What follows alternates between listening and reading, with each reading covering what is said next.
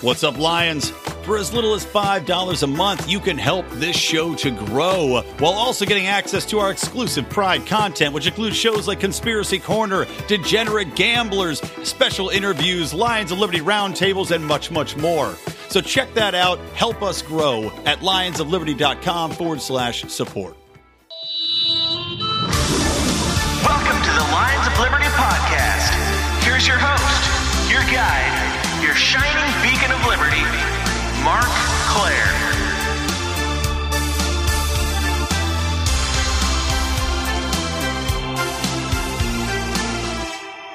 What's up, Lions of Liberty fans and friends? Welcome to a very special bonus episode. That's right, it's Thursday. You don't usually hear my voice or any of our voices on Thursday, uh, but this Thursday is an exception because we had a great event in Los Angeles this past weekend. Uh, Jason Stapleton, who many of you know, uh, moved out here recently. Uh, he and I put together, along with our good friends at Liberty on the Rocks, want to give a big shout out to Pablo Serrato for helping us get this set up, uh, along with Dave Smith from Part of the Problem, who is in town with his Legion of Skanks tour. We decided to get Dave over, and me and Brian McWilliams and Jason, we all got together with our friends from Liberty on the Rocks and had an awesome event. We took over a place called the State Social House in Hollywood, California, and uh, we drank. We drank and we talked, and it was so great to meet a lot of libertarians, uh, a lot of local libertarians. Believe it or not, there is quite the contingent in Los Angeles. It was great to hang out with people I've had on the show before Judd Weiss, Avens O'Brien, of course, Dave. I also got to meet Nicholas Wildstar. It was just a great time. So, we want to now present to you the little podcast that we recorded. Little, it was a little over an hour, um, but uh, you know, it's it's a little too spicy, a little too racy for Jason's feed. So, I offer to toss it up here for you guys to listen to. So, I think you guys are going to really enjoy it. Without further ado, I present to you this very special audio from an event that we called Liberty Behind the Lines. Who's on board to violently overthrow the state right now, right here? All right, well, you just found out I'm undercover and you're all under arrest, so. I, uh. All right. So, what do you want to do? We're don't know. terribly unprepared, by the way. We, We did. are We, the worst improv Yeah, troupe yeah, that's we're ever we're been. we're worst. I I never did It's groundlings. Like us and groundlings are like. yeah, right we here. never. I never did that. All right. I think uh, maybe I'll, uh, we can do a little Q and A. You know, we can it's a burning. we can somebody we can do some Q and A. I thought one of the interesting things is we're in Los Angeles, and so there's a lot of people. One, the reason that I wanted to throw this, the reason that I approached Marc and about doing this, and uh, and we asked Dave to come out, is that there are a lot of people in this area who believe eh, who believe in the ideas of uh, you know the of, of liberty and, and libertarianism, and there just are not a lot of events like this for those of you who are here to meet each other and get to know each other. And so I thought, man, what a great time! We can get together, we can drink some beers, we can meet each other. It's a chance for you guys, really more than than meeting us, which really doesn't matter, is for you guys to meet each other and to recognize that the ideas that we have, that the things that we believe in, that the, the vision that we have for the world is not impossible. That there are 200 people, you know, that signed up to come to this thing. I don't know, there's 150 people here or whatever who came to this thing um, because they believe enough in the in the ideas that we promote that they wanted to come and be part of it. And, and that, that's a huge deal. And I hope that these things grow. I hope that one day we've got 500 or 1,000 or 10,000 people who are showing up in LA to be part of, uh, of what we're promoting. Hollywood Bowl. Yeah, yeah, absolutely.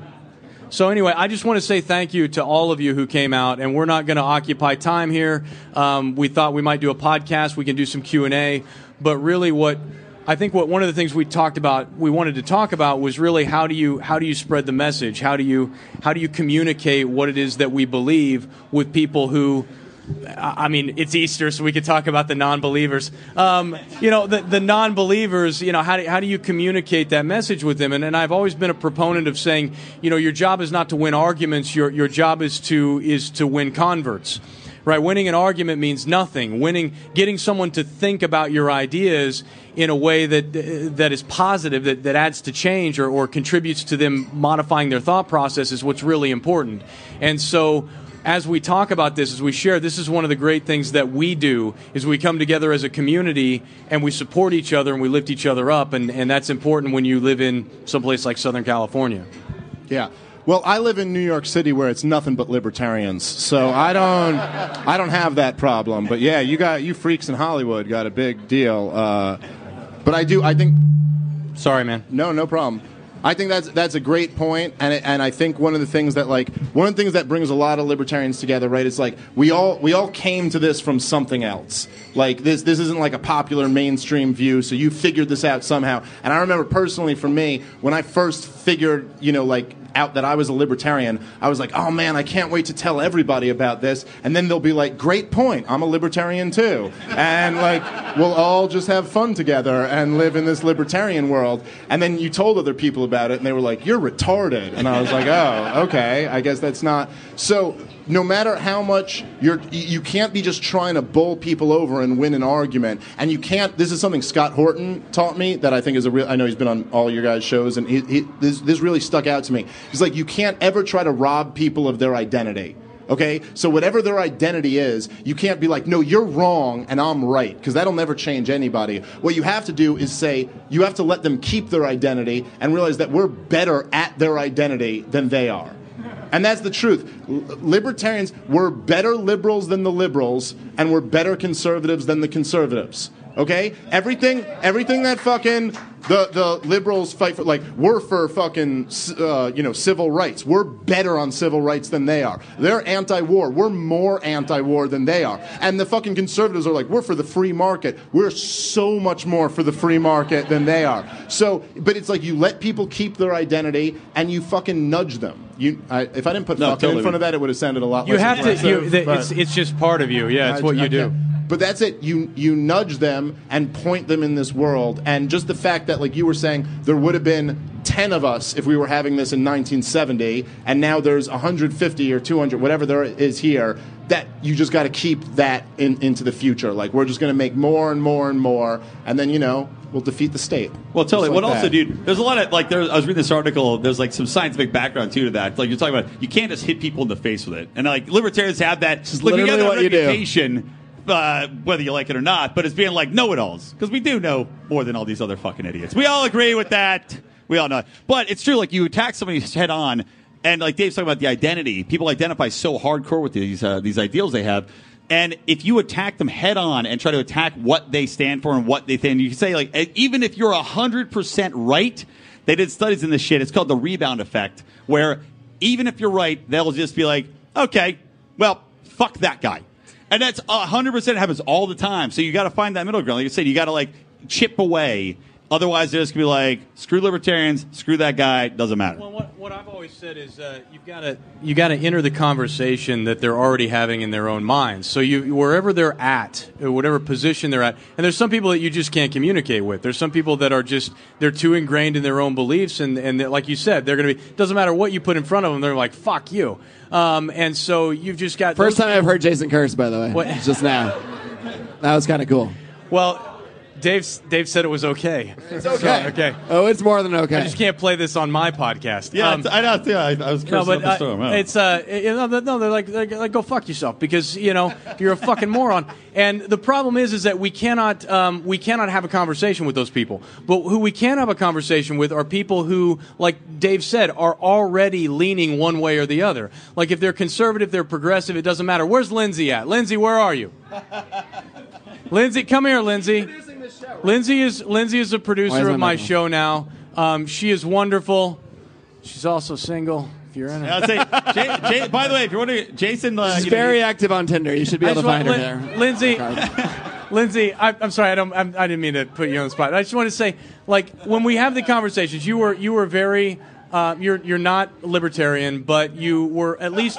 Well, that took a long time. What do you think about it Right. first, Lindsay? Why don't you take a But minute hang and think about it? Hang on. You, you. Here's the thing: is that you, you were open-minded enough to say, "Hey, I'm willing to have my ideas challenged." Right? I think it's really important. Okay, okay. I think it's really important to acknowledge, Jason, that you weren't the a hole who was like, you're effing wrong. Everything you say is wrong. You're wrong. That's wrong. And you had um, you took the time to kind of like explain things, and we looked at them, right? So I think it's a really good point to what you're saying, where you can't just bowl people over. You got to take the time to explain it, and that's what you've done. And yeah, I'm kind of libertarian leaning now. Don't oh. don't start me. Don't How, how, long start has it been? me. How many, how many weeks now of the? Have you been in LA doing? I did that like three. Try weeks. adding It's like three libertarian weeks I leading did to your that. Tinder profile. That I did think in that like would be a three good weeks. thing to do. No, see We how it works. decided- Why? Why you gotta? har- Why you gotta harass Lindsay? Well, that's you know, this is going totally. off You topic. brought her up here. So anyway, no, but Lin- Lindsay. So th- I, I brought Lindsay up to just basically say that there is a way to communicate with people who you disagree with that ends in a positive result. That it may not be something that uh, where, where you uh, all of a sudden they've converted, but at least when they walk away, they're saying to themselves, "Ah, you know, I don't agree with that guy, but." He makes some good points. Right. And like you said, you're moving them closer towards, uh, and, and if you enter the conversation they're already having in their own minds, and you're saying, hey, you know, you want to talk about free markets or you want to talk about, uh, you know, gay rights, whatever it is, you know, you don't know the half of it. Right. Like you want to talk about moral consistency, we're it. Yeah, well, I'll see this thing that people do all the time, right? So they'll like libertarians, they'll be uh, they'll be talking to somebody who's uh, let's say like on the left, okay, and and you're talking to them and, and they're like uh, whatever they're talking about like systemic racism or something like that, and and the response will be some like Ben Shapiro nonsense where it's like, you know, okay, well. Um, inequality of outcomes doesn't mean anything because we you know if you if you're in a free society then who cares if there's inequality of outcomes? That that's fine. That just means someone was smarter someone worked harder someone did that. And it's like okay technically that's true if we lived in a fucking free society right? But we don't. And all anyone on the left just heard when you say that, if you just go like, oh, well, uh, it, it- there's nothing wrong with inequality of outcomes because that just means some people are smarter. What they heard is you just say, blacks aren't as smart. Blacks don't achieve as fucking much, and that's what we stand for. And that's bullshit. That's not what we stand for. The truth is, if you want to talk to someone on the left, what you tell them is slavery was the law of the land. Segregation was the law of the land. All this stuff has been backed up by the state for years and years and years, and whether it's welfare or the war on drugs or all this, the thing that has made the, this horrific inequality is in large part the state. And now you're, both of those things are correct in terms of, of being a libertarian. But one of them just completely alienated that person from you, and the other one just like brought them over to you. And same for people on the right. If they're if you're kind of like against these wars or, or, whatever, or you're like, hey, we shouldn't be fine, you can talk to them and be like, this is unconstitutional. Congress is supposed to declare these wars. Like, none of these things are us betraying our values at all, but it's a way that you can actually reach that person and not immediately get them into something where they're going to be like, okay, you're the enemy, I'm the good guy. You know, I, I have so many people on the left who think I'm a Nazi. Like, I'm, I can't even tell you, I have been called a Nazi over this last year. I am, I am a, a the first, Jew. the first Jewish Nazi, by the way. Yeah. It's the first Jewish Nazi. I'm, I'm a Jew who wants to abolish the state, who hates a, a centralized authority. I'm even a smoker. That's how bad I am in Hitler's world, okay? I do nothing that he could be. But it's like people, you just realize nowadays, like people want to put you in a box. So what our job is, is to let them know that that box is a fucking illusion. It doesn't even exist, and we're not, we're not operating within that. So that's what I would say. Well, I think you make a good point there, man. It's like it, libertarians have a, I was saying, like the, the libertarian tropes, if you will. So libertarians also have a reputation of like being cold, right? Because people think we don't care. Because you advocate these positions where we're like, look, we're, we're against these social programs, but not it's we're not against them because we hate the people that they affect. We just feel like there's a better way to achieve it. And I think that when you're talking to people, especially on the left, like I, I did this uh, a podcast with a guy named Jake Weisman. Some of you have probably heard it, some of you haven't. He's uh, he does this show Corporate on Comedy Central, which is a funny show, by the way. But he basically was kind of harping on that. Like, don't you care about these people? And if you can reach people and say, look, it's not that we don't care, it's that we find there's a better way. And there's so many examples, like the welfare state, man. We keep spending all this money. The welfare state is bigger than it's ever been. You know where poverty levels are? Exact same. Exact same. So if you can reach people and say, okay, here's an issue I know you care about, but here's a different way to reach the solution. Like, there's got to be a better way because what we're doing isn't working. It's just doing the same thing over and over again. So trying to reach them on the level that they can appreciate you at and not, again, not attacking them, I found is like a good way to communicate. Well, and, and I've always found that you know we, we tend to want the same things. You know, we nobody says I want a a, a dirtier environment. You know, nobody nobody says I I, I want to have I want people that I want gays to be in chains. You know, nobody nobody talks about that kind of stuff. So we all kind of want the same. Well, I'm just saying. We as libertarians tend to want the same things with most rational people. And so it's simply a matter of saying, hey, uh, we both want the same things. We just have a different idea of how we get there. And it's an easy way to find common ground with people. So, I mean, I don't know. You mean people hear that will say things like, I just want single payer health care or I want gun control now and things like that. And when you hear them say that, you want to be like, whoa, you're fucking nuts. That's insane. That's terrible. That's totalitarian. Stop your nonsense. But that cannot be the response. Because when they say things like that, what they really mean is, I want everybody to have health care. What they mean is, I don't, I want to see less. it's less it's an, it really is an emotional response, right? It- It's like I want I want people to be able to get health care when they're sick. Okay, well that makes sense to me. I, I would love that too. So how do you create that? Because healthcare is a commodity. You, you should be able to purchase as much as you can afford. So how do you how do you reconcile that? Well, it takes it's a little longer conversation, but what you don't want to do is automatically tell them that they're status and that they're terrible human beings. That that's ineffective. Again, we, if you're not Save if you're- that for the bedroom. yeah, if you're not, yeah, right. if you're if you're not working at at winning converts, you're wrong. And so if I can I can if I can leave you guys with one idea, it's that. If you are not trying to convert people, you're wrong. If you're trying to win arguments, winning arguments is easy. We have the high ground. We, we in the arena of ideas, we can't be defeated. So it's not difficult to win arguments. It's very, very, very difficult to win converts. That takes skill. That takes, uh, you know, a, a delicate effort and a consistent effort. And if you guys are not doing that, then that's why we don't have 500 or 1,000 people in this room. It's not enough for you to listen and nod your head. You have to actually take that message out and work on people with it every single day. That's what's going to change our world. It's going to change our country. It's going to change our society. Is if you are willing to do those things. And my hope is that we all live freer and more prosperous lives. I've, I I don't know whether capitalism is the best option we've uh, best option uh, that uh, on earth. I just know it's the best one we've ever come up with. If there's a better option than capitalism to lifting people out of poverty, then I'm all for it. Show it to me. But the problem is they retread old ideas which lead us further down this, this path towards totalitarianism. And I've always said, listen, what we need to do is we need to provide opportunity for people to be able to raise themselves up. And if we are doing a good job of that and we are expressing those ideas in a positive way, there's very little chance that we fail at that. Over time, we will win, but we, it has to be a consistent effort. And what I see online, what I see people running into on a constant basis, is this barrage of, okay, I have to defeat your idea, I have to destroy you, I have to make you look bad, I have to embarrass you because you're an idiot. And that may, all be true, but you're not going to win anybody with that argument. And so, I, I- I don't know. I, do you want to open it up to questions? I don't know if people have questions. not. here's what I want to up to. I feel bad because Lindsay's now stuck here, sitting here uh, next to the stage. We brought her up here. Could somebody get Lindsay? a She's drink? producing for us right now. Come on. Somebody, yes, Flynn is a man of the people. Flynn's By the got way, it. I, we never did an intro. Jacket coat for Lindsay. This is There we on go. the podcast. It's the best. We don't need an intro. just- We're Liberty famous. I don't Come know on. if people know all Just of kidding, us. they I are. mean, we have four different podcasts That is here. true. Yeah, that's true. Uh, people are probably looking up at uh, Marc and I because you know Dave and Jason, uh, big deals, big fucking deals over here. They're like, who the fuck are these yahoos? Look at that guy's great Ron Paul shirt. It is a great shirt. Thank you.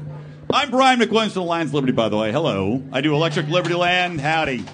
Oh, I'm Marc Clair. I just started the Lions of Liberty podcast. Not nearly as big a deal as that. Eh. Whatever. Either way, we're here to latch on to our more famous We and are popular we're friends, Dave and literally yielding Jason. on to our more successful libertarian I- podcast friends. So I'm I'm Jason Stapleton. I have the Jason Stapleton program. If you guys don't know me, and uh, this is Dave Smith, part of the problem. This is my first time. Right. I'm uh, I'm just figuring this out now. Right. You're doing well. uh, yeah, I think I think Q and A is a good idea. D- does anybody have a question? Okay, go ahead, brother, in the back.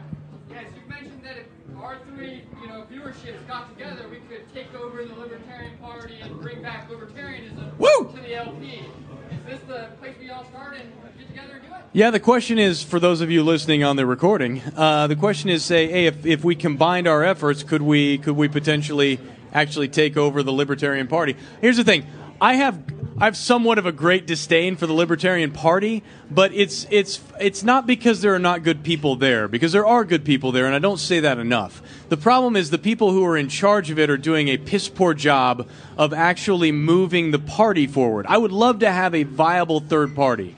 The problem is Bill Weld and uh, and Gary Johnson embarrassed me.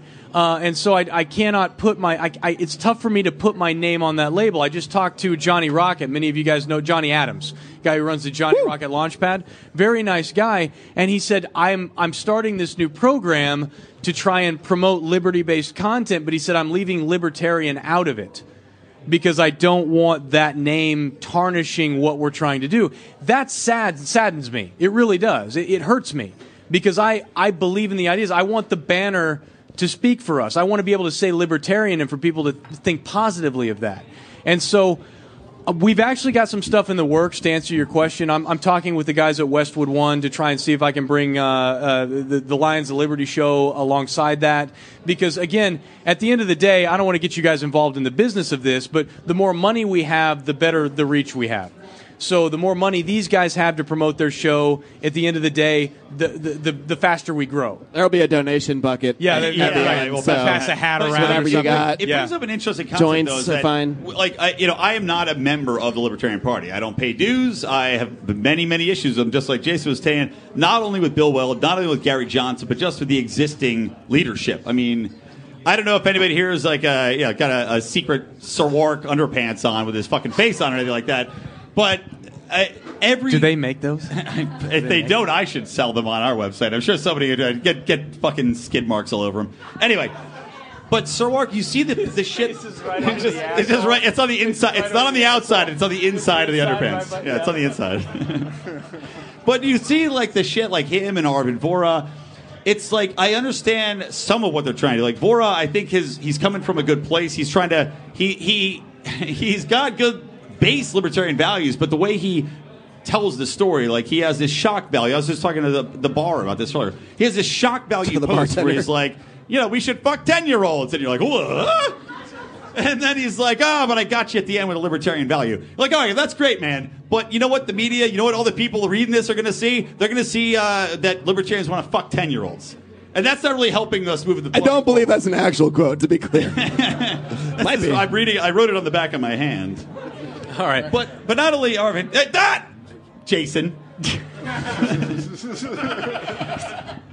We're going down a dark path here. I don't. I don't want to really talk about it. No, this. no, no. The point I'm making though is that it, you know, Libertarian Party itself is. I have an issue with. it. Like, I'd love to say, I'd love to see it become as great as it can be, but I, I'm torn because I'm not a member. And I feel like I, you know, I got to sign up. I got, and I shame on me. I should take action. But people that are members, we need to get people leading that that actually believe in the core values. Like we had people here for the Mises Caucus tonight. So cheers. Yeah. You know, I like. Thank the you Mises guys for coming out. Yeah, absolutely. that's I think uh, I, Dave I think wants to weigh in here too. But that's you know I, we need better leadership in there. We can't have people that are half social justice warrior uh, liberals in there.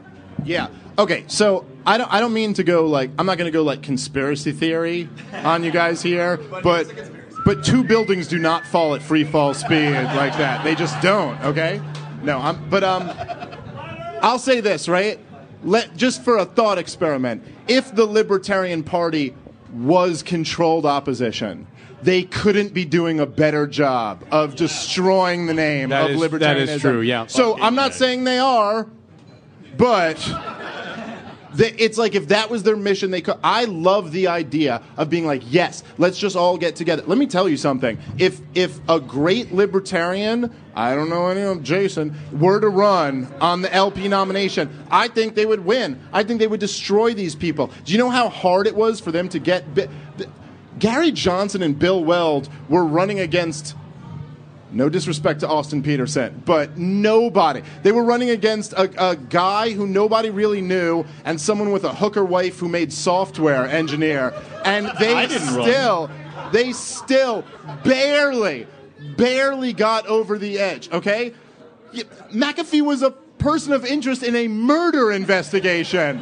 Okay, and people were still like, "I want to hear what he has to say before." He was my- he was my before pick. I go with Nazi cake guy over here. I'd like to listen to him because but listen, what the whole libertarian and anybody can feel however they want to feel about Ron Paul. The reason this whole movement exists right now is because of Ron Paul. Okay, that's what this whole thing is. That's the reason all of us have, have careers doing this. That's because he sparked something that I believe is still lying dormant. And I think it has been, the, the air has been let out of it since Ron Paul's been out of the political game. So I would love to get back into this game. But there's a real problem with just being like, let's get, I love what the Mises Institute, uh, uh, or Mises wing of the LP guys are doing. I think it's great. But like, there's something like Jason was saying, and the people who control it. There's a lot of good people on the bottom, man. They're, these people don't, these people don't work tirelessly and get petitions signed in the rain because they're like, oh, I want to hear Gary Johnson up there not knowing where the fuck Aleppo is. I mean, come on, man. Come on.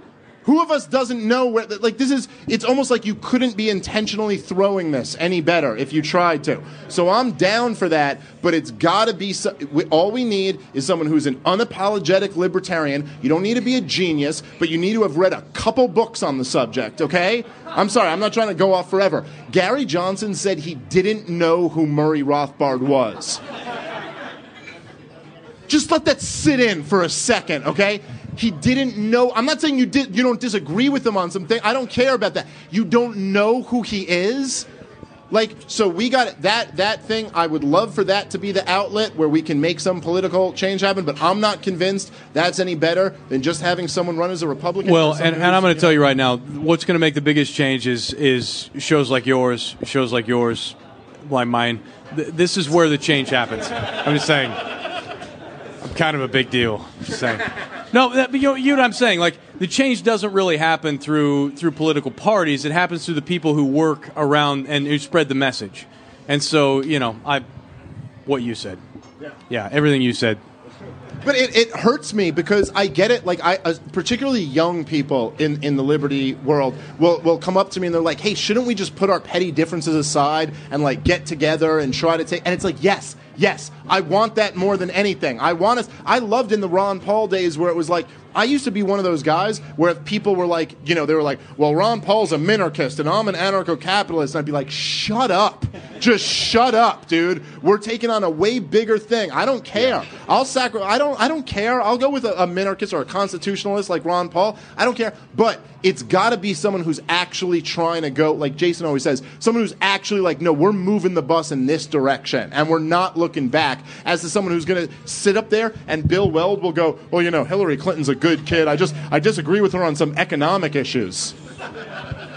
Like, really? That's what we're going to be? So, I don't know, man. I, I wish I had an answer, but I don't know. I, I do believe this, what, what, to what Jason was saying before.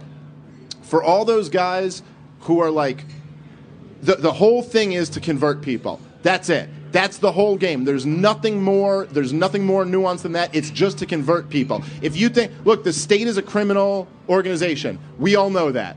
Great. You guys want to try to take them out now? Because we will lose. I promise you. We couldn't take out one, you know, wing of the LAPD that's probably waiting outside for You us speak for right yourself. now. But They're too So- busy shooting innocent Asian women in trucks, by the way. Everybody knows Oh, that. come They've got better things to do. Come on. That is, I'm not familiar with that specific Well, story, but I'm going to go on the side of the Asian woman right away. but but we just got to look. There's way more of us than there used to be. We got to get more and more and more and more. Hang on, And we I got we got more questions. Okay, Because sorry. you know. what's up, dude? All right, my Why favorite just type. Dave, man? You got this guy, you got this guy, you got this guy, all living in Los Angeles. What about yourself? Is it- Why, why are you living in LA? Are you gonna make like a libertarian TV show? You gonna make a movie? What's like? The question is, why is Dave being a bitch and living in New York rather than LA? You're right. You're right. I really, I should have come to this uh, bastion of liberty that is LA and just get in here. Like, I don't know. Maybe I don't want my kids transitioning by age four, so I'm gonna try to keep them out of this goddamn hellhole where it's. By the way, can we appreciate that we're all meeting at a place called the State House? I, yeah, that was funny to me. Social Yeah. state house. I Social state house. Yeah. it's like the most ironic place. The, the the irony is not lost on me. Dude, I don't know. I'll, you know, maybe I'll come out here someday. I don't know. I'm here. I'm here. Well, good because I'm not going to. And I'm engaged now, so I don't really make decisions anymore. I just defer to her, and I'm Atta like, boy. "What are we doing?" By the way, You told me you quick- don't submit to authority earlier today. I don't know if that's. This is voluntary Entirely true. authority. So I. By the way, you know, I know we got a lot of questions. I want to bring this up though. So you're talking about, you know, it, obviously the state's a criminal institution. We all agree on that. But I have an issue, and I want to see if you guys agree with me or not. But I have an issue with the libertarian uh, meme, if you will. You know, taxation is theft. While I agree with it, I think that if we're talking to people, like we're talking about engaging with other folks, right? Look, even Lindsay thinks you're crazy. Ah, even Lindsay's Lindsay like- thinks you're nuts. What do you Lindsay's mean? like, get this status Look, out of me here. microphone. people- give me a microphone. Pe- People say taxation is theft all the time. In my opinion, I don't think libertarians should be throwing that around because I think it turns people off fucking immediately. What are your thoughts on that? Okay, so You're a statist. That's my thoughts. it's not. I'm not saying I don't agree with it, which I do, but I think it's become like a meme where you people hear that and they're like, uh, Here's the thing. It's like anything else. People wear it as a badge. They put it on a T-shirt, and other people see it, and they're like, "Yeah, you're an idiot." Right? Because there's there's no there's no discussion about why that's the Right, case. they don't right? understand it. There's no communication. Yeah. So I agree with you in the sense that if you're just going to walk around screaming taxation is theft, that's not a good thing. But if you are explaining the principle behind it, then I think that's a very good thing. I think you have to share with people that hey, if if it's not voluntary, it's theft, and that there, there's nothing wrong with saying that. It's like you can. It's theft of your own property. Well, okay, if you want to look at it that way. Yep. Yeah, but This is my recon brother, Mike Manimal. Everybody say hi to Mike. all right, everybody, remember that face. Don't get in a fight with him. Yep. so I. Uh, Mike will He- straight up he- kill he you. was saying it's theft of your time, by the way, people who are Yeah, listening to the you said theft of your time. Now, Mike, when you say theft of your time, you mean like theft uh, because you've worked for the dollars that you've earned, and now it's theft of your time? Right. Money is a is a is a is a reference of how much time of your value. Yeah. Absolutely. Absolutely. Okay. Yeah, I, I would agree with that. Yeah. So, so I kind of agree with all of that, but I, look, I get the point you're making, okay? But th- this is what I think, right? Like when I when I first became, I, I became a libertarian. Like in 2007, I was first introduced to this stuff, and then like in 2008, 2009, I really was like convinced. And I remember back then, seems like 80 years ago, but back then when you said taxation was theft, it had like a thing behind it. You were like, wow, that's a fucking radical statement. Like I'm I'm questioning this whole system. Taxation is theft, and then it did become a meme, and it became kind of lazier. But like it didn't become any less true. And No. and if we're gonna make it what what we're doing, the essence to me of what we're doing, right at the at the core of libertarianism to me is that we're all people. We're all people, and the state is people too. And that you should judge the state the same way you would judge any other group of people who were doing what they were doing. So I get your point. It has become a meme, but I kind of agree with Jason. We still have to take it there and explain it to people because the truth is that, like, look, if, if a fucking, if a cop, uh, if someone's a murderer and they shoot a cop in the face and then they turn a gun on another cop and that cop shoots that guy and kills him, I'm fine with what the cop did. I don't care. I don't care if the state does something that I would justify any of us doing. But if you, one of you guys saw someone smoking weed outside and threw him in a cage in your basement, I'd be like, you know, you're not a great person. So, like, uh, my whole thing Unless is you judge if you believe in. If they were down, I mean, like, you know. But if, if you're if you're saying there's such Unless thing as into it, morality, yeah.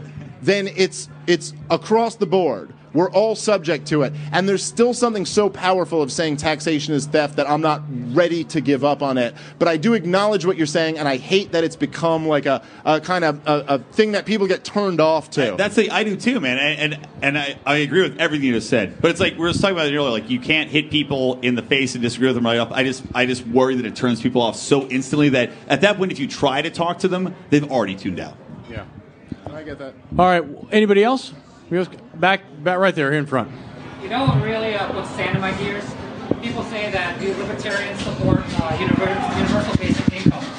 Because the thing is, even if we get it, right, there'll still be inequality. There'll still be winners and losers. And after that, the you know the government social program will come back again. So we'll have the welfare state and you know universal basic. Lindsay, Yeah. you're taking notes. You So need to take what he uh, uh, put in your phone. The the question is universal basic income, or the statement was it, it really bothers me that libertarians support universal basic income. Let me let me take this one. I, I may be a little bit more progressive than than everybody else here in, in terms of just. I, I think that there is. I, I would prefer that there was not a social welfare state. Uh, I, I will say that right up front. I think that in terms of my, I have a game of inches strategy, right? That just says, hey, anytime you can take an inch, we take Tinder an inch. profile. right? So I look at, yes, and so, thanks, man. I got Thanks, you. I, I, Yeah. All, don't worry, Thanks. I got you. Yep. So uh, you can check me out on Tinder. Um, no. So you, uh, what I'm saying is, Okay. what I'm saying is, like, I have a game of inches strategy. This is, hey, I will, I will just take whatever I can get. So, if I'm looking at a universal basic income, and I'm saying, if we can eliminate all other government programs that deal with uh, that, deal with uh, you know housing the poor and Section 8 housing and all, all this different government control over the money, and just simply write somebody a check and hand it to them and say, look, you can spend this money on crack or you can spend it on milk and, and, and meat. It's up to you, but when the money's gone, the money's gone. And I think that that is a step in the right direction. It's not my preferred end game, but if I can move the ball that direction, I can eliminate the control of the money. Because really, when we relinquish control of our wealth, we're, re- we're relinquishing our liberty, we're relinquishing our freedom. Your, the amount of freedom you have is directly tied to the amount of money you have in your pocket. If you are wealthy, the world is wide open to you. You can go anywhere you want to. You can eat anywhere you want to. You can do anything you want to. If you are in poverty, it doesn't matter how much freedom you have in terms of uh, in terms of your ability, your freedom of movement and all of that, because you're trapped financially.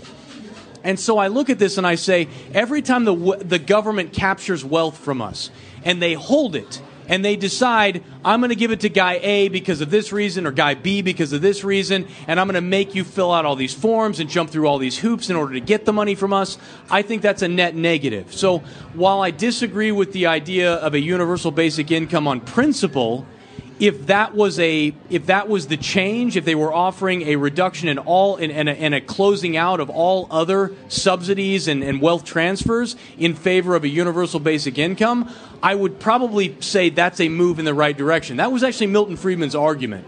People said Milton Friedman was in favor of a universal basic income. He wasn't. Go ahead. My whole point is, we'll get rid of this. Hold on, hold on. Why don't I give you a? All right. I got, I got a cord.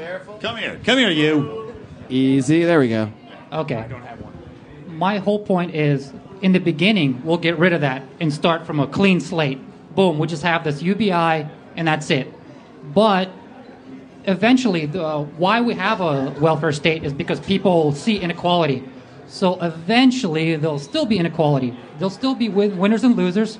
And eventually, one by one, these programs are going to come back. Now we have, you know, the welfare state and UBI. Yeah, and, and that's always a risk that you run with government. Anytime you've got the ability to use force, you've got the ability to reenact these programs. So it's like you talk about a flat tax. Well, I'm in favor of no tax, but I think a flat tax is better than no tax. Or, or is, I'm sorry, excuse me, is better than the tax system we have now. Not better than no tax. But you see what I'm saying? So there's always the risk that if you institute a flat tax, that then there are going to be more taxes tacked on on top of that. That's always a risk. Rerun. That's going to be true no matter what we have to just constantly fight against it. We've got to be vigilant against that, that type of action. The question is, what's going to create more opportunity, more liberty, more freedom for more people? And I think, uh, I don't know how you guys feel about it, but I think if, if that was proposed, I would probably be in favor of it just because I think in, in the totality it moves us closer towards liberty. Uh, okay, so I, I think I, I tend to agree with you more on it. It just drives me crazy because I, I think, look, I'm not even disagreeing with what you're saying, Jason. Like, yes, if we were to abolish everything that we have now and institute a, a universal basic income, would that be preferable to what we have now? Sure, I, I'm not going to argue with that. But is once we're talking in abstractions like that, in hypotheticals, why don't we just stand for what we stand for, which is get rid of all of it and actually allow free markets to operate, which will be better for everybody. But is it? But- here's the thing, Dave. Is it better to advocate for that, or to say, "Hey, I will. I'll take a half step in the right direction," rather I'm- than saying, "I will only take an end game rather than no, anything else." I'm, I'm with I'm with you on that. I think it's fine to take it. Look, I applauded Trump for the tax cuts. Good job. Do I believe they should be way, way deeper and more permanent? Sure. But okay, I'm fine with taking a step in that direction. But if we're talking right now, in the state we have now, if for people who are advocating a universal basic income, is there actually any realistic shot that we're going to abolish all other welfare and get to this universal? You know, once once you're going into that realm of what should be the case, I say let's just go for what we believe in, which is that, like, yeah, as you said, it's preferable to just abolish the tax system, have what we had in this country for a long time, which was no income tax. And honestly, the, the justification that's usually used for a universal basic income is something about machines replacing our jobs, something about innovation leading us to this point, Tax which is. I think, the most ridiculous argument ever. The idea that, like, oh yeah, in 1895, when everyone's living on a dollar a day adjusted for modern inflation, they didn't need a universal basic income. But now that we have all this fucking luxury, we really need to make sure no one slips behind. I, I just, you know, I, I don't disagree technically with anything you're saying. And I'm down to move in that direction, but no, it shouldn't be the position of libertarians. And this is the big, to me, where um where what I love about Rothbard and as great as Milton Friedman was, why he, he gave it all away with the last five percent was that he would end up advocating for withholding tax, advocating for a universal basic income, for a carbon tax, and just look around. What has the state taken up Milton Friedman on? Did they listen to any of his advice about rolling back the state? Did No, they listen right. to any of his advice about abolishing the minimum wage? No. But they're pushing the carbon tax. We have a withholding tax, and now they're pushing the universal basic income. right here in front. So this is something I think that's really interesting. Hi. Um, this is something I think is really interesting that comes up all the time for me, especially because I'm a congressional candidate. We have this discussion about philosophical ideas, and then we get into the minutia of it, which I have to spend six to eight hours of a day doing on policy-based issues, and you find all these exceptions in government. Do you guys have any idea about how we can better address this once we start to get into the brass tacks of it? Of course, theoretically, UBI, something like that. Wow, if you knocked out 30, even 30% of the budget, 70% of it, that's amazing. But just like Donald Trump has done with DACA and everything else, like, oh, this is so great because of liberty, freedom. Oh, we'll put in this exception, we'll put in that exception. I'm not picking on immigration, I'm just saying that's an example of policy where it's always a backslide into something that it was originally not supposed to be. How do we really address that as libertarians? I think the woman who hates Mexicans makes a good point. No, Mike, Mike, Mike, you don't have your own podcast, Mike. No, you can't. You shut up. Come up here, Mike. You can answer it. You can, yeah. Yeah, get up and answer because I have to take a pee. Mike, it's Mike can time. Do. can have my Mike can do anything he wants to. Also, we need more drinks. If anyone wants to volunteer, uh, we'll make it up to you. I swear to God, with libertarian theory. All right, so so my personal belief is that libertarians are are really missing the boat. Or they're they're missing the 200 trillion pound elephant in the room. So all the things that you guys are talking about up here, I, I in in a in a in an idealistic world, you could try them, but the the fact that our our entire system revolves around exponential debt growth, and I don't think people really comprehend what that means when money is debt, and the growth of money has to happen, which means that the growth of the state has to happen. Um, I don't think even libertarians really grasp the math behind behind that that concept. So all the Someone's a Bitcoin salesman. Well, that's a, that's a, that's another conversation for another day. So, so I hear, I hear what you're saying, but all these problems that libertarians talk about, the, the principles behind the ideas, I agree with them, but there's no way to do it in the way the system currently works. That's the big elephant in the room, is that the system has to be torn down altogether, and money has to be, you have to re educate people on what money is and how it works, because we don't own our money anymore, right? Okay. So. But here's here's the problem I have with that. I, and I, I, Mike's Mike's a good friend of mine, and uh, he's my brother. But the the issue I have with that is you're not gonna nobody change doesn't happen that way. We didn't get to where we are today through huge chunky movements. We got to where we are today through small little giveaways.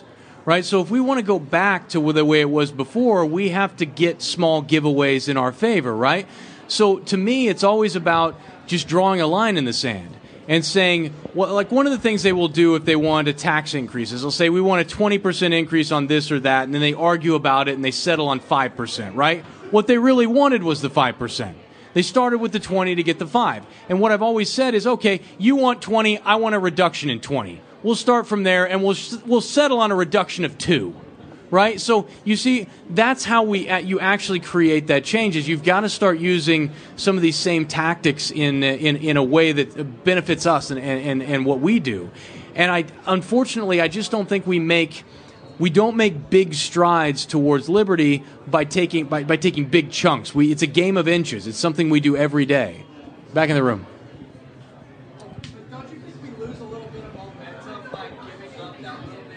This- Do we this- lose? This court's not long enough.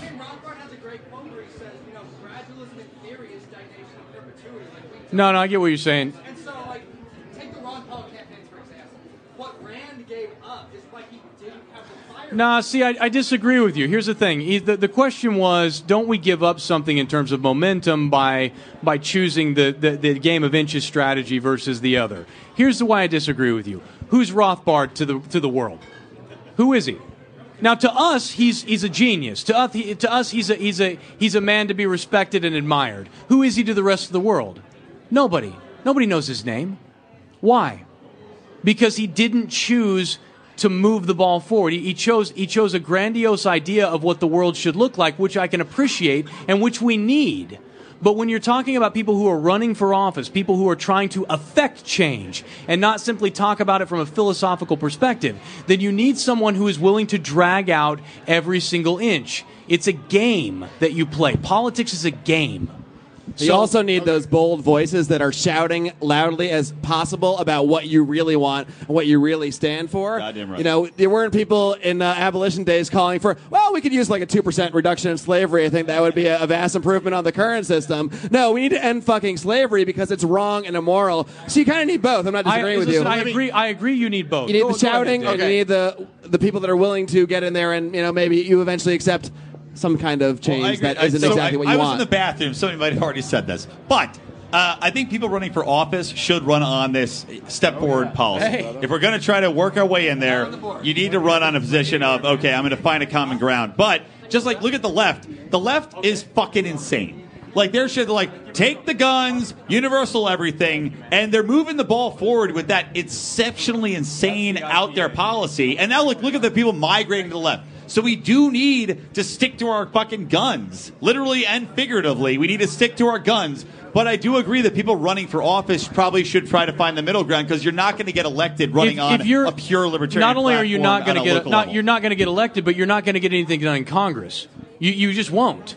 Like it's it's a game of give and take. And at the end of the day, like my my my, my position has always been, does this person view liberty as a primary political value?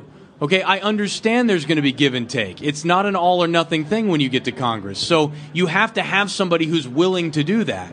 And so I, it's not that I don't think we need voices like that and we need people who are willing to be extremists. I just think once you get into the political realm where you're actually trying to affect the change, if you don't have a mindset that says I'm willing to give a little bit to get what I want, you're never going to have any positive change in the world. All right. I look. I, I. It's not that I disagree with what Jason's saying. Like I'm an ally of all that, but I just think you can you can say uh, what does Rothbard actually mean to the world. Uh, oh, okay, I think what he meant to the world was someone standing up and saying what the truth is and what it should be, and he's inspired more people here probably than anyone else who you could think of. What has Milton Friedman meant to the world? He's been a fucking cover for the neocons to push all their bullshit. That's what he's that's what he's been. So we I'm all for fighting the game of inches. I hope we win a whole bunch of inches. But if by that same logic, I'm going to stake out all you know if someone's like, "Oh, I want a 20% uh, increase," and someone else wants a 20% reduction, I'm going to say this whole taxation thing should be abolished. Stake out this position over here. And again, like I think your analogy about slavery is correct. It's like, do you want to increase the amount of slaves by 100,000 or decrease them? I'm going to say slavery should be abolished because it's immoral, and hopefully we get there someday. But I, I don't know what else, you know. And, and I, I do got to say, I think your example, particularly where we're at right now, like the real world situation, Rand Paul's grand idea was that he could be a little bit more reasonable than his father, and this way he could actually get some of the, like the the c- contributions from from all these like you know like uh, he he went around begging I, for money. I, I can't deny that, that you make valid points. I can't. Right. So Ron Paul just said, I don't care who sends me money. I'm going to say what the truth is up here. And he got more money than Rand could have dreamed of. And then Rand went to all these guys. He went to all the, uh, you know, went to all the big New York uh, uh, investors and went, hey, can I give you money? And they went, your last name's Paul. Get out of here. and then he went, well, I got this army of kids behind me. And then he looked behind him and went, oh, they're all gone because I, I compromised on this message. And Yeah. the last thing I'll say is this, okay? Ron Paul, they, they made him a deal. This is a known thing. Ron Paul himself has confirmed this to me, okay? They made a deal with him where they said he could come get a major speaking role at the RNC convention in 2012 if he just toned down the anti war stuff. And you know what Ron Paul said? He said, if I toned down the anti war stuff, I wouldn't have this following behind me. And that's what he got that Rand Paul didn't get. So I just think it's like, well, I'm all, I want to gain inches, but I, I just think in a lot of ways we're better off if we, if we start at the end game and then say we're willing to take inches. By the way, I will say this. Uh, Dave, I was a minarchist before Dave came on. We do a, a libertarians in living rooms drinking liquor podcast. So Dave came. I convinced him drunk. He, it's the best way. That's what this is. He convinced it. That's what's he, happening he right turned now. me and Cap uh, on that podcast Live on don't air. have but he did it with this. Uh, it, he did it. You did it. but with that exact thing, man, it's true. You're exactly on point. And yet you're still against the taxation of Seth thing, so he still has work to do. That's because I work in public relations, motherfucker. I know how to communicate with people. All right, you had your hand up Clearly. forever, brother. What's, what's your question? Yeah, you come up here. Come No, up here. come up closer as we Yeah, can. it- Yeah, it'll too make it easier for the show. This will probably make it on somebody's Come here, you. All right. I'll air anything. All right, so I think a lot of people can relate to this in this room, but a lot of my friends are super like lefty socialists. And yeah. Yep. And when I try to talk to them about my ideas, I check them off. I, you know, we're against the drug war. Yeah, they agree. We're against uh, the foreign pol- our current foreign policy. Agree. You know, uh, you know, there's all these things we agree on, but then the sticking point is always social welfare, and they can't they can't let go of it. They can't move past that. And I try to explain, well, we're in all this debt, and they agree that debt's a problem. But when they say that, I can see their eyes are glazed over because they they don't want to comprehend what our debt means. How do you suggest getting through to people and explaining to them how important our debt problem is? I, I don't think you're attacking it the right way because the debt problem won't solve the issue. The way you attack it is by attacking the moral high ground. So they think that they have the moral high ground because they are in favor of helping the poor. You, in turn, are not. Therefore, they are morally superior to you. Whether this is a conscious thing or whether it's unconscious is, is really irrelevant. It's, it's something that they believe, right? So you have to chop the legs out from under that. The way I do it is simply by saying, I understand. I agree with you. I would. I want the poor. I want people to have a place to sleep. I want people to have, uh, if they have emotional or, or physical problems, I want them to get what they need. I just morally, I can't do what you're suggesting. Now, when you attack it from a moral perspective and you say, I just, I just can't do it morally. Now the question becomes, well, what do you mean you can't do it morally? Well, here's the problem: is that in order for us to do what you're suggesting, you have to take, you have to steal money from somebody. And we have a short conversation about how, look, if I'm redistributing wealth from one person to another, and that person didn't voluntarily give that money away, um, then it's theft. And I just uh, morally, I can't do that. I, I will give money to these organizations. I will try and convince other people to give money, but morally, I can't do what you're what you're asking me to do. And once you do that, now they they don't have the moral high ground anymore. And now they've got to look at it and say, typically the response you will get is one of two things. Either they will outright reject it and say, I don't think it's immoral, I think it's fine, or they will say, I understand where you're coming from, I just don't agree. Either one of those answers is fine because what you've done is defeated in their own mind the moral superiority that they have by holding the position.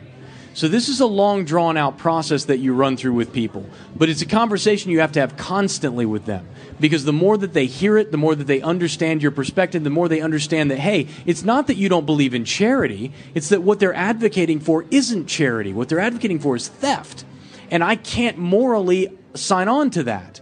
I mean, I'm up for just about anything, but not fleecing someone else of their money if they if, they're, if it's not voluntarily given.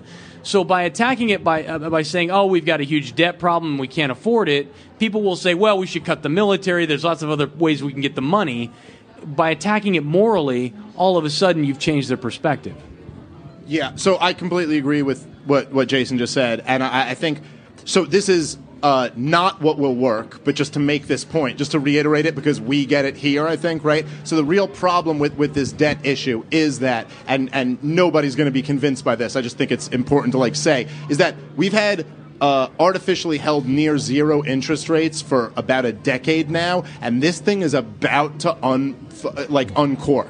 It's going to be a real problem. So the the plan, the official plan of the Fed is by I believe September next year to start shrinking its balance sheet. And It's, it's already doing it. It's Right, doing okay. it. It's very small. very small. it, yeah. So when they start doing this, the idea that they're gonna they're gonna be able to keep interest rates as low as they are is basically insane. This whole thing, we have record high government spending while the Fed's shrinking its interest rates, and nobody's going to be buying these bonds at these levels. So what's going to happen real quick is we're going to start to learn that all this debt we've been piling on has been destroying the greatest country that ever existed. And that, but again, this isn't going to help you in your argument, but it's just something to keep in mind. I agree with what Jason's saying. I think almost where I've come to with people like that is to just go like, okay, fine. You believe in this in terms of the social programs.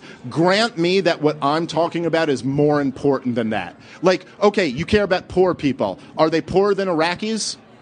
Because we've killed hundreds of thousands of them. Are they poorer than people in Yemen who make the people in Iraq look rich? Because they're dying of cholera by the hundreds of thousands right now. So, how about we all come together and stop that? Stop that. Because, by the way, if you care about the debt, we're spending close to a trillion dollars a year to fucking murder all these people. So, let's get together on stopping that, end the war on drugs, and if nothing else, convince people on the left wing to be advocates for what are the most important issues. And I don't know that it's not as good an answer as what Jason gave. I think he's right. You have to try to take the moral high ground back on that, but I've just struggled with that a lot. So I'm like, at least what I can convince them on is like Scott Horton used to say this, and I love this the most, where he's like, try to fight the left from the left. He goes, hey, you know, in Yemen, they got transgender people too. like, you just almost got to take them up on their thing where you're like, okay, so you care about poor people, so let's stop destroying poor nations, right? How about okay, that? we've been at this about an hour. So, uh, uh, other questions? Anything else? Go over here. Topics. What do you think about Michael, you can't pass your Let's question to Michael the guy next one. to you, Yeah, all so- the, the question the question was what how do you feel about secession? How do you feel about seasteading? I love that about uh, uh, i love that idea. Like I, I actually came up with a uh, with a television series that I've been I've been sort of pitching about seasteading and all of the different things that would happen if you actually had different nations essentially different nations all seasteading and how you would handle security and how you would handle like you know rogue sea you know you know pirates and stuff like that. Kevin Costner would gladly spend $300 no no it's, it's all ki- no mine would be way better than Kevin Costner's I'm just telling you. No I, Waterworld it's, it, uh, but I've been thinking through this. I love one of the things I loved about I love about the idea of the United States is that you have 50 independent states. So you can fig- it's like a it's like a you can test stuff. Like if you want to try universal health care okay. Let's see how that works for you. Well it just turns out that it works miserably well in every place it's tried so why would we do it universally right? So i love the idea of seasteading in terms of hey let's try something different let's try something unique. Like i said i don't know whether capitalism is the best form of, uh, of cooperation we have. It's just the best one we've ever come up with. I love the idea that there might be something better out there i'm very open-minded to that same thing with, uh, with secession if you want to break away, there's talks about you know Northern California breaking away from Southern California. I love that idea. Let's have as many different ideas, as many different ways of doing things as possible, and then let's pick what works the best in order to create more wealth and opportunity for more people. Well, let me ask a legit question, you guys. Do you think if if a state actually was like, "Fuck off, we're seceding," would the government allow that? Because I don't think it would. No. Okay, but you know what? Maybe not full secession, but there's been a lot that's been allowed so far. I mean, okay, so now I'm just going to blatantly plagiarize Michael's uh, uh, points, but He's talking about Michael Look, Bolton from the Tenth Amendment Center, by the way. Everybody, Yeah, Michael Bolton. Michael Bolton, everyone. hero, My name was anyway. singer songwriter. Uh, he's just got Like, a lot going Office on. Space. Fuck that ass split. no clown ass clown. Now this one's pretty cool. Uh, but look, I will say so when uh, when California first started legalizing marijuana, and it was just for medicinal purposes, right? You sly bastards. So you. Uh, but Obama, in his first term, sent people in. Man, he tar- he had targeted raids. He locked sick Yeah, people in jail. He went after them, and eventually, the public opinion was just so against him that he had to stop. It's not because he didn't have the arms. It's not because he didn't have the guns. He just was like, man, I'm going to alienate my entire base. Now, the two examples that that Michael used that I think are, are really good examples. What has been better, more effective? Forget how you feel about it. What has been more effective? In terms of nullifying federal laws than marijuana legalization and sanctuary cities. True. Now, feel however you feel about this stuff. Are you telling me people in Chicago are being deported? Are you telling me people in, in LA are being deported? Are you telling me uh, uh, people using pot are getting locked up? Eh, eh, like, that does seem to me to be, at least practically speaking, something that has been winning. And maybe we can do that on, on some of the other important shit that we care about. But I, I think there's a, it's at least worth looking at. Yeah, absolutely, absolutely, man. That's great. Michael, feel free to use that anytime you want to. It's uh, You want another question? Follow up. Hang on. Okay, go ahead. Minority that doesn't want to secede is that against the non? So the question was, if the minority Not that does not not, not want as us to not as long as there is freedom of movement. Not as long as they can choose to move. Okay, uh, as long as you're not re- as long as you're not restricting them. What's Yes. that? Well, so in, in a pure again, sense, yes, it's a I- violation of on, the non-aggression. Let me just say sorry, Like I, because I was just talking about this uh, in another podcast I was doing. So I, I, okay, they don't have the means to move, right? So we, so we say, okay, these people, maybe they have to give up what they have. Look at America right now. Look at fucking the immigration issue, right? It's a big deal. A lot of immigrants coming in. These people give up everything. They come across fucking deserts. Half of them die getting into this country. Are you telling me you can't move? They seem to be moving pretty well. So I think you can move from one state to another one. If you really had to, you could do it. See, now you're pushing me back into the Jason Stapleton direction here, right? Because truthfully, if you want to talk in some abstract, It's abstract always sense, the direction we go. It is, by the way. What's like a I'm bad jumping. faith argument? I'm jumping on the End up in my Stapleton bus. Uh, but li- yes, in, in a pure sense, and I do agree with you in a, in a pure sense of morality, is that a violation of the non-aggression principle to those people who are? yes, you're right, it is. But it's almost like we also have to deal with reality, right? So while I agree with you morally speaking, it's like it's like if you if there if there's slavery again to use the analogy, but if there's slavery and someone's gonna, we're talking about the the Fugitive Slave Act. And you're like, yes, I'm opposing this so that at least if they get out, they can be free over here. Now, technically, is having slavery in that state still a violation of the non aggression? Yes, of course. We shouldn't have any of it. I would like to have free markets across the board. But if we're talking in reality, I'd like to at least have someone have the ability to escape into the next state. So, you know. All right, couple more questions and we'll be done. Back here. Uh, I, one thing I find very disarming is to bring up a, political issue that's not one of the headline, like welfare, immigration, whatever, uh, not the headline. So, like, for example, the, the over the U.S. supersonic speed limit for planes, like, people don't really think that should be, or like, people also don't think autonomous vehicles should be banned for people with disabilities, so that's a pretty disarming issue. Do you have any disarming issues that people don't pay attention to? Obviously, everybody's libertarian opinion that you find The, the question was hamster fucking, yes or no? Yes.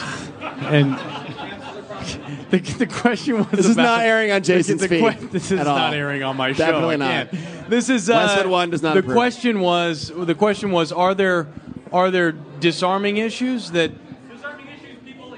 disarming issues that people ignore. is a very long I- question. I I, here's the thing. the I. I always, I I always just uh, to answer your question. There are always like these, like these really off the wall issues that we can discuss. I have always tried to. Again, I've said it before. I'm going to reiterate. Enter the conversation they're already having in their own minds. If they're talking about immigration, then you should be talking about immigration. Don't talk about you know supersonic speed limits over the United States. That's ridiculous because nobody gives a fuck about that. I mean, frankly, nobody nobody fucking cares, man.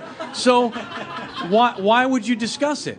It's You're in a room full of people who care about issues no one else cares about, and even I was like, I don't care. About right, that right. issue. You are the don't- 1%. Yes. So, so if, if, if you really want to have, if you really want to affect change, if you really want to talk about and move people closer towards liberty, then talk about shit they're interested in, and not about shit that nobody fucking cares about. I love this guy. The next event in here is actually a debate about supersonic speeds above the uh, U.S. Airways. Is the weird thing, but But it, I, I hate the the thing I hate the most that libertarians do, and this is what Rand Paul started doing. Oh God, it drives me crazy when they start going. Do you know we spent twenty million dollars on bear research and like getting into these like, reda- and you're like, we spend four trillion a year. Exactly. Just attack that. Yeah. Like, why are we going off into? The but we also wasted thirteen thousand on like DNA something. Blah. Yeah. I don't care.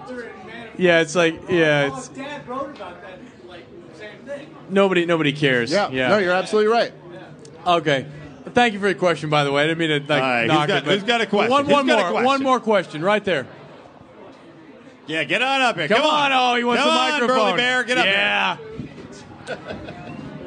All right, so I feel like this is a pretty hard question, but uh, I've had enough to drink. I'm Yeah, eat the mi- eat the microphone. Sorry. There it. you go. All right. Um, so I have heard one. what No, feel, eat it like this, man. Uh, intellectual consistency tonight. And uh, Dave, I know you said that armed conflict's bad. I think we all agree with that. Armed conflict's bad. And I hate to be that guy, but I think it's a matter of we all agree that the Second Amendment was there for armed conflict. So it's really about drawing the line. When is enough enough? And so I think it's a matter of not a game of inches, but a game of statistics. So sometimes you'll have guys in the 2.5% that are, you know, black and white. You have the Jason Stapleton guys who are a game of inches. Like maybe that's the 5%, but some point we hit a critical mass and like shit gets real. All right. Okay, well, let, let me just correct. I don't think armed conflict is bad. I would never make that statement. Yeah. Aggression is evil, and defending yourself is justified. Yeah. I'm all for if someone comes, if someone breaks into your oh, home. Oh, he's not giving it back. Well, I'm, I'm just saying, if someone. Well, to be fair, his position is that conflict isn't bad. So he is. That's correct. But no, That's correct, I'm yeah. all for. By the way, if, if someone breaks into your home to kill your family and you have an AR-15 and you take that motherfucker out, good for you. I will salute you when I see you. I'm- I don't think it's bad. However, if someone pulls a gun on you and you aren't armed and they go, "Give me your wallet," and you go, "Well, I have the moral right to resist this," I'll be like, "Yeah, probably just give them your wallet because you're going to lose this fight." So my point is, if you think the fucking, you know, the hundred of us are going to take out the U.S. military right now, I'd say give them your wallet because we're losing that fight. All right, all right, all right. So let's. That, that's my only point. I'm, All right, let me let me let me finish my statement. Uh, first of all, I would disagree that uh, a bunch of you know. I was in Afghanistan. disagree that we can't take out the U.S. military. A bunch of goat farmers in Afghanistan. He knows jujitsu. The U.S. Army. We had the ability to do it. The question is, is when is enough enough? And I know we're not even close to that right now, but I think it's important for your audience to understand is when is enough enough? Like, where do you draw the line? Like, as individuals, I want all you Well, look, dude, That's an interesting- me- that's a great listen- question. Listen, dude, it's, it's a good question. Let me let me address it this way. I spent three years in Afghanistan. Okay, so I know what you're talking about. I've been there. I lived there, and uh, and I can tell you that from the crux of it, you, if you have no, if from a military perspective, if you have no clear identi- idea of what what winning looks like, this is the issue that I have. Is if you don't know what it looks like, if you can't see the game plans, like this is the line where we win. In normal combat, you have a surrender. So you have another state that says, I give up, and here are the conditions under which I will accept the surrender of you who, who's failed, right? We don't have that. What we have is a guerrilla warfare, right? It- a guerrilla war. It's not terrorism. People misunderstand what's happening in Iraq and Afghanistan. It's not terrorism, it's guerrilla warfare. And when you understand it like that, you recognize there is no line. There's no finish ground. There's no, there's no finish line. It's, it's not going to end. It will go on forever. There is no nation ever in history has ever been able to defend has ever been able to effectively put down a guerrilla insurgency that had the support or the fear of the people that it was that, it was uh, in, in the nation it was in. So based on that, there's no way you can win. So the question is, how long do you continue to pretend like you could win? And how long do you continue to, to support uh, or to give up American lives and coin in that pursuit? And my answer is no. You don't do it any more than you have to. You pull out now. You're done. Because if you if you don't know what winning looks like, and at the end of the day, no one in history has ever done it, then you need to be done. That that's what I'm saying. Well, I, I would just say also I, I agree with that, and just to your point about like what when when have we hit the line, and when have like I, I, I don't know, man. It- It's an interesting question. I mean, morally speaking, I think yeah, I think taxation is theft, and you have a right to defend yourself against that taxation. However, I don't know. I look around this fucking room, and I don't think we're quite at the desperate point that goat herders in Afghanistan are. So I'm not quite ready to like get you know, and that's that's it's not like uh, uh, that I'm bragging morally about that. It's just like I don't know, man. We're all like still pretty comfortably. I would like to explore a way to try to comfortably get out of this situation. And no, it doesn't seem. By the way, if you want to fight that government, I know you can point to Afghanistan. That that's a great example. Here's another example: the Branch Davidians. They fought the government too. You know, didn't work out too good for those guys, and no one really led an uprising after they got their children. Children got incinerated alive. So probably my my best logical judgment is that that you try to fight the government like physically right now, you're going to end up being those guys, and it's just not going to work Yeah, out. And I'd rather yeah. to talk We- to you nice people and go have another IPA after this, and then go do uh, a go. comedy show. Have- but that's my honest opinion. Americans have too much to lose. That's Yeah. period. End game. We have too much to lose. All of us here. We like to be like, yep, fuck the government. We all have too much to fucking lose. I'm not going out tonight. I'm not going to go fight a cop. I'm not going to go storm the White House. I'm going to go home. I'm going to go uh, have a drink, and I'm going to fly to Japan. I'm going out tonight for the record, so. Hey guys, thank you all so much for coming out. We Yeah. appreciate you guys Yes, being thank here. you. Hey Thank guys, you. drink, drink and be merry. All right, drink Thank and be you, making by new the way. Thank you to Pablo and Liberty on the Rocks for setting this up. You guys are Yes, fucking thank awesome. you for Liberty on the Rocks. And by the way, Be thank involved you in Liberty on the Rocks. You guys are awesome. They throw Thank you awesome to all the people have come out here from far away. Holy And, uh, shit! Some of you motherfuckers came here from The one dude far. flew across the fucking country South to come here. I'm not kidding. Phoenix, there, in South Carolina. People, goddamn, you. We have this room till 8 o'clock. Drink and be merry. Then we'll go out all night. See you guys. Thank you, man. Thank you, brother. Appreciate it.